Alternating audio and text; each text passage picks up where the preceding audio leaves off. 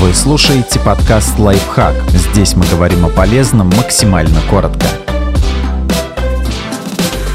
Зачем нужны природные антибиотики и когда они могут быть полезны? Заменить аптечные антибиотики они не смогут, но защитить организм помогут.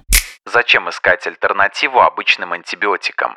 Антибиотики нужны для лечения многих инфекций, обойтись без них нельзя. Проблема в том, что бактерии прекрасно адаптируются и развивают устойчивость к этим лекарствам, причем гораздо быстрее, чем люди придумывают новые группы препаратов. Такие резистентные штаммы могут погрузить нас в средневековье. Снова вырастет смертность от инфекции, а операции, даже небольшие, например, имплантация зубов, станут опасны для жизни. Кроме того, антибиотики все-таки не безобидны, поэтому лучше иметь альтернативные средства, чтобы приберечь антибиотики для ситуаций, когда иначе никак. Совсем отказываться от обычных антибиотиков нельзя. Решение об их назначении или отмене можно принимать только вместе с врачом.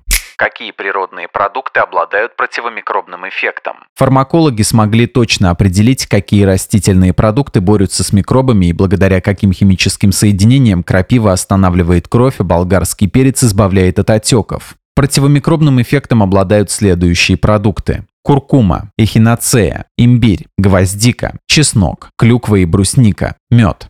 Могут ли природные антибиотики заменить лекарства? Нет, есть много заболеваний, которые быстро убьют человека, если он вместо приема антибиотиков начнет экспериментировать с куркумой. Кроме того, неизвестно, сколько нужно съесть, например, меда с чесноком, чтобы выздороветь. Сейчас исследований недостаточно, чтобы точно сказать, насколько такие продукты эффективны. И все же природные антибиотики не бесполезны, ведь они могут усиливать традиционное лечение и позволяют обходить защитные механизмы бактерий. Так что вы можете чаще есть эти продукты во время обострения инфекции или для профилактики. Подписывайтесь на подкаст «Лайфхак» на всех удобных платформах, ставьте ему лайки и звездочки, оставляйте комментарии. Услышимся!